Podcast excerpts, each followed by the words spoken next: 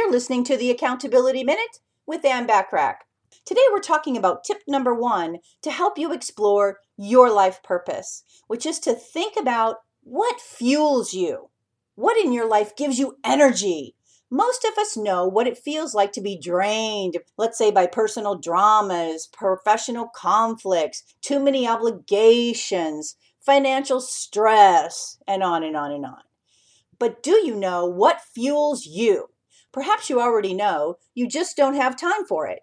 Pay attention to the things that give you life as they are clues to what you really love to do, and you may be able to monetize those things.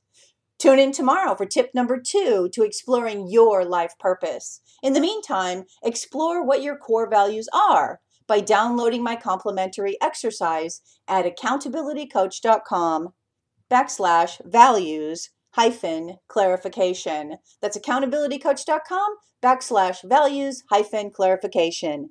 Thanks for listening.